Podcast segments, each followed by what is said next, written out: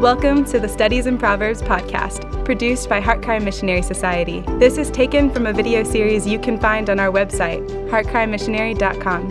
Heartcry is a missionary society founded by Paul Washer. The goal of our ministry is to glorify God and bring the greatest possible good to humankind through the preaching of the gospel and the establishment of biblical churches throughout the world. Visit heartcrymissionary.com to view our other productions and to find out more about Heartcry Missionary Society. Well, welcome back uh, to our study of Proverbs. Uh, last session, we just did an introduction uh, to Proverbs uh, chapter 3, verses 5 through 8. And today we're going to at least start to get in the text. So uh, let's read chapter 3, uh, verse 1 through 8. My son, do not forget my teaching, but let your heart keep my commandments. For length of days and years of life and peace they will add to you. Do not let kindness and truth leave you. Bind them around your neck. Write them on the tablet of your heart, so you will find favor and good repute in the sight of God and man. Now, here's our text. Trust in the Lord with all your heart, and do not lean on your own understanding. In all your ways acknowledge him, and he will make your paths straight. Do not be wise in your own eyes, fear the Lord, and turn away from evil. It will be healing to your body and refreshment to your bones. Now, let's go to the Lord in prayer. Um, you know, I guess almost in every study, um, after reading the text, I've said, let's go to the Lord in prayer. And I know you know, when you go to church, the preacher reads the text, or before he preaches, he may say, Let's go to the Lord in prayer. And you have to be very, very careful with that. Why? Well, um, it can become just a custom. It really can. But um, I want, and I know you want, to really talk to God about this text we're studying. And um,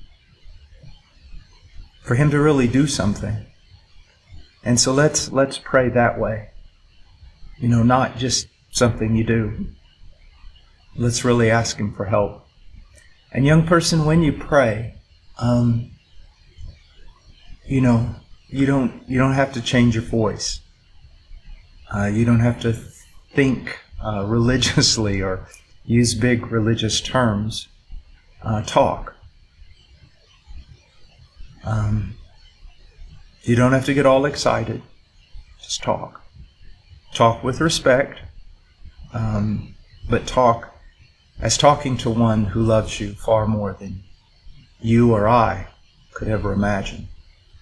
So let's let's pray and really pray with me. Ask him to do something because uh, we really need him to do something to make us more like Christ. Father, I come before you in the name of your Son. I come before you with those who will be praying later when they see this video. And Father, we don't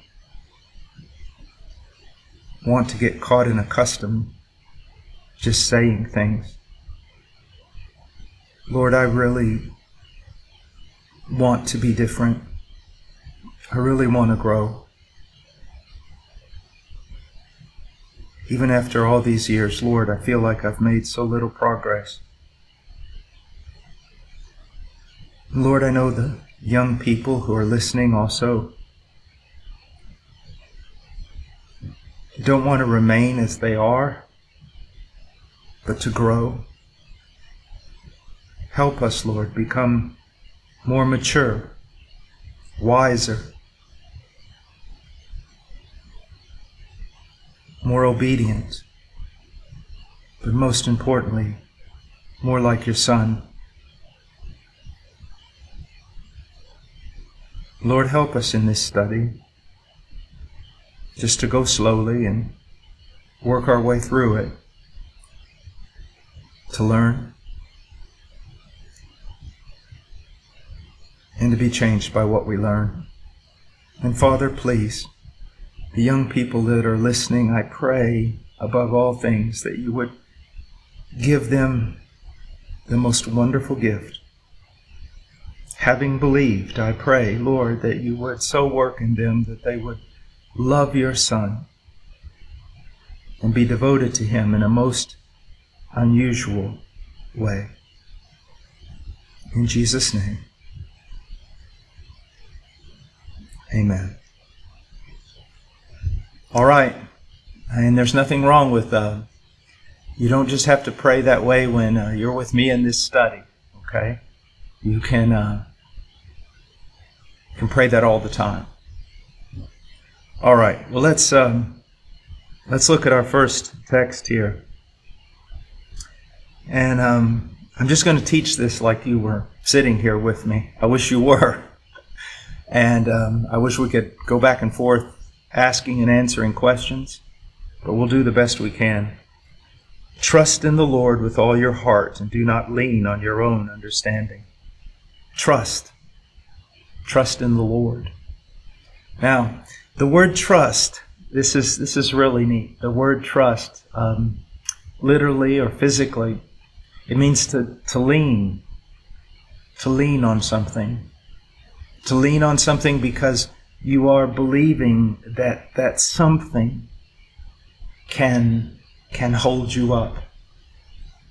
You know when you're when you're climbing um, a rock face, most people think that great courage is required, that's true, and great strength is required, especially in your, your forearms. Um, flexibility is required, but what people don't realize about rock climbing is that you get very tired mentally, that it is a mental game. Why? Because you've got to think, um, I'm going to grab a hold of this. I have the strength to do so. But does it have the strength to hold me up. You see, if you grab a, a stone projecting out of the side of a cliff wall and, and you're strong enough to hold it, but it's made out of very fragile material, it's not going to hold you up. You know, when you're tired, sometimes I, now that I'm older, I get tired. Uh, yesterday I was uh, uh, lifting weights with a friend, and uh, uh, he's a lot younger than I am by about 25 years. And so you know, after I'd get done with a session, I was leaning against the wall or leaning against the box we're jumping on. And uh, because it can hold me up. So, so what it's saying is you're, you're, you're either leaning, resting, confiding, trusting in the Lord, or you're trusting in something else. Now, when we talk about trusting in the Lord, we're talking about two different things in one way that are very, very related. First of all, you can say, well, I'm trusting in His Word. I need to trust in His Word, yes. But His Word is an expression of who He is, it's an expression of His character. So, to trust in the Lord is to trust in His Word. To trust in His Word is to trust in His character. And you see, that's why when we trust in the Lord, do you realize what we're doing? We're honoring Him. We are. It's a form of worship. When you trust in the Lord, you're saying, I believe in your character.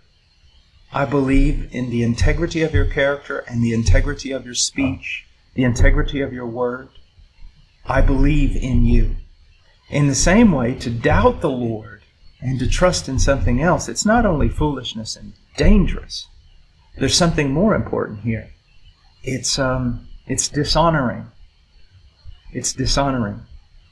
Um, one of the saddest things you ever hear coming out of someone else's voice, uh, someone else's mouth, is, uh, Don't you trust me? And you can see the, the doubt of it hurts them. It's not just the act itself, it's, it's what your distrust is saying about them. You, you, you, you don't think I have the character to tell you the truth? To doubt my word is to doubt my character. And so, what I want you to see, what are you leaning on?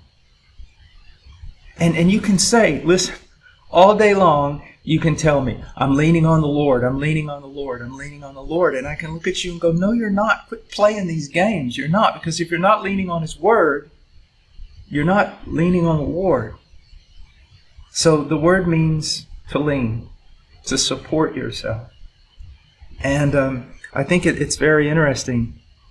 It says, Trust in the Lord, which literally means lean upon the Lord with all your heart, and do not lean on your own understanding. You see, there's a play on words here lean and lean. Upon what are you leaning? Now, it says, with all your heart. And the heart, you know, I heard a comedian say one time, a Christian comedian, he says, when it says heart, it's not talking about, you know, a blood pumping muscle.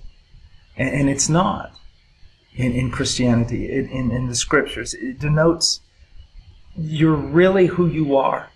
Your, your mind, your will, your emotions, that, that person that you really, really are with every bit of your being. We could say every fiber of your being.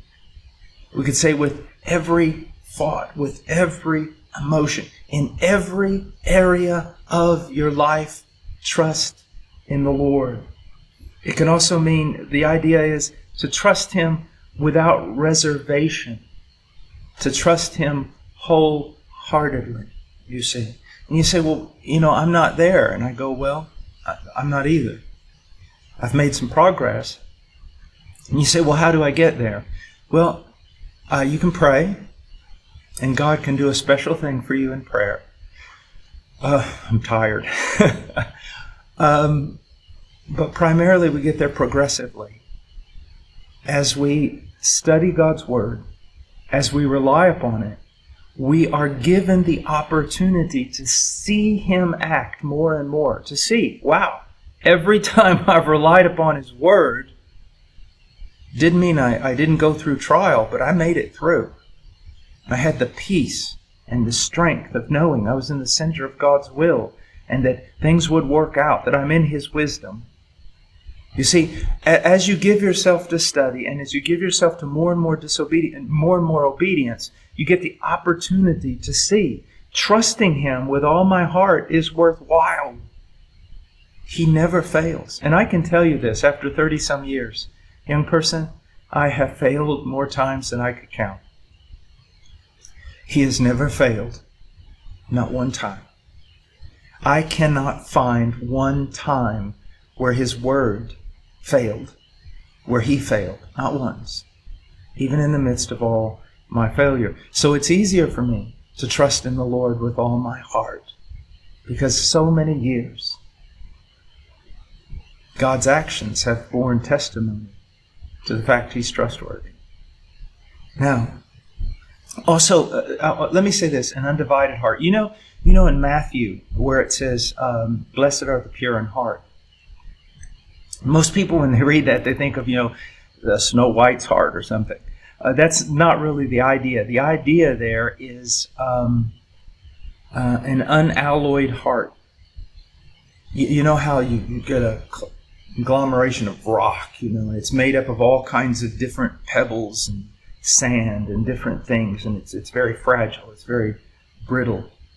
Um, or, you know, you have a mixture of gold and, um, or of, of, of gold and of not noble material. Or you have, um, you have wheat and then the, the, the straw of it, that's worthless. And it's a mixture um, on the feet of the statue in the book of Daniel, part of it made out of iron and the other part of it made out of clay, and it made it basically useless. Well, that's what we're talking about here. A heart without mixture, we could say. A heart with no competing loyalties. Trust in the Lord with all your heart. Now, I want to say something. I wrote some things here that, because a lot of people misunderstand that and, and they say this, you know, does that mean I'm not supposed to think? Or I'm not supposed to engage my mind? Or I'm not supposed to, you know, make decisions? No, that's not what it means. Here's what it means to trust in the Lord with all your heart and not lean on your own understanding. It means that you recognize the limitations of your human understanding. You recognize your limitations, and you have devoted yourself to learning God's word and cultivating the mind of Christ. That's what it means. Now let me let's go through it again. What does it mean to trust in the Lord with all your heart? How do you move in that direction? You recognize the limitations of your human understanding. First of all, number 2, and because of that, you devote yourself to learning God's word and to cultivate the mind of Christ to begin to learn to think with the wisdom that God gives you. You see that? And it's all wrapped around, again, the Word of God. It also means this um, that when there is a conflict between your wisdom and God's wisdom, you choose God's wisdom over your own. For example, you know, your, your brother or sister just made you mad and you want to respond with anger. You have to make a decision. Are you going to respond with God's wisdom according to what He commands you? Or are you just going to do what's right in your own eyes and pick up a toy and hit your brother or sister between the eyes with it? I mean, do you see what I'm saying? It's very, very practical. In every instance, how do I respond to this person's anger? How do I respond to what this person did to me wrong? How do I respond to this person seems to have been exalted over me? How do I respond? How do I respond when my mom tells me to do something I don't want to do? How do I respond? Do I choose my wisdom or do I choose God's wisdom? Another thing that I want to say, and this is extremely important. Um, when you read the Bible as a young person, you might think, well, this is all about, you know, religion and morality, but how does it affect my daily life when I have to make decisions at school or decisions at work or, or something like that? I want to read this to you. God's commands with respect to virtue or Christ likeness will guide us even in making seemingly intellectual and temporal decisions. Now, let, let me give you an example. Let, let's say that you've been offered a job you have been offered a job that's going to pay you twice the money that you would normally make. And you think, wow, I should take that job. And there's nothing in the Bible that says you shouldn't take a job that pays you more. So, uh, what do we do? Well, we start asking some moral questions.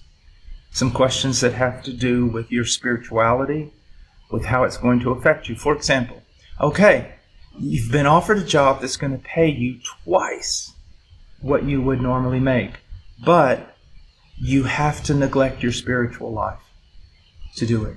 You have to compromise some commands that Christ has given you. You have to neglect your family. Uh, you can't go to church. You have to agree to things that you know are against God's law. And so, see, it's a secular decision, supposedly. Do I take this job or do I not? Seems like a great opportunity, and it may be. But you start you have to start asking some questions. Do you see? Does this fit into God's plan? And if you if it doesn't, and you go ahead and take it, you're not trusting in the Lord. You're not. You're doing what is right in your own eyes. And in the end, eternally, it's going to be very damaging to you. Now, it says, Trust in the Lord with all your heart and do not lean on your own understanding. Now, do you remember that we talked about leaning, right? Um, trust means to lean on something, to support you, to hold you up. And he says, you know, lean on the Lord, trust on the Lord and his word, and do not lean on your own understanding. Do not trust in your understanding apart from the Word of God, and especially when your understanding is contrary to the Word of God. Now, in 2 Kings chapter 18, verse 21, there is a text that really helps us understand. It uses the same word that is used here for leaning on your own understanding. Let me find it here. 2 Kings 18:21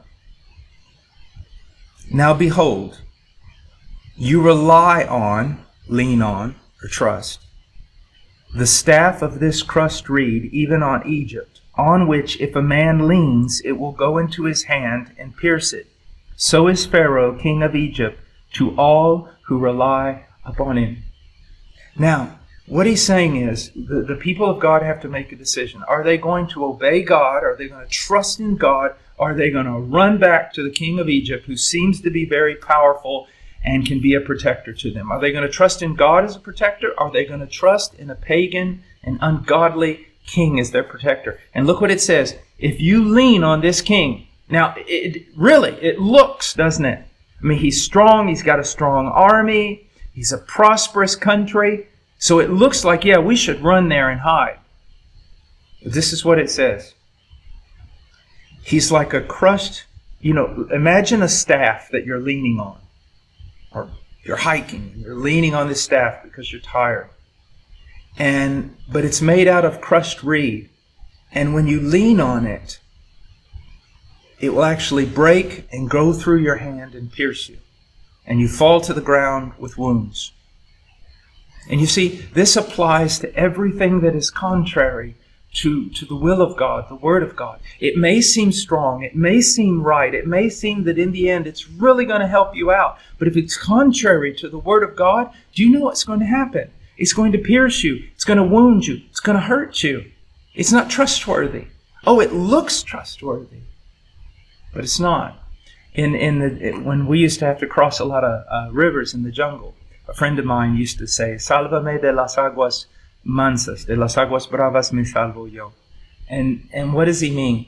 Well, it, it, it's basically save me from the calm waters. I'll save myself from the rough ones. And what it means is this. Look, when I come upon some rough water that looks dangerous, I know it's dangerous, and I'm going to take every precaution in the world, or I'm not going to cross it at all. That, that's not dangerous. I can spot it really quick. That's dangerous. I'm not going through there. But the danger is when you come upon water that on the surface it seems to be safe, but it's got all this turbulence underneath that you can't see. All these currents underneath that can grab you and suck you down. And that's the same way. You may think, I'm going to lean on this. I mean, why wouldn't I? But in the end, it can't hold you up. It's dangerous. It's deceptive. You see, and that is why, in, in one sense, we want to train our mind in the Word of God so that we can recognize this is not according to God's will. And even though it looks like a wonderful opportunity, in the end, it's going to pierce me. Maybe not just through my hand, but maybe through my heart. All right? Okay. Well, we're going to bring this uh, study to a close. And uh, we're going to look at a very important passage. We're going to take a side note here on trusting God in Jeremiah in the next session that will be the benefits of trusting God. What happens to those who trust in the Lord, and what happens to those who do not trust in the Lord. So until we see each other again, God bless, read the Word, and keep praying. Thank you. Thank you for listening to the Studies in Proverbs podcast produced by HeartCry Missionary Society. Visit heartcrymissionary.com to view our other productions and to find out more about HeartCry Missionary Society.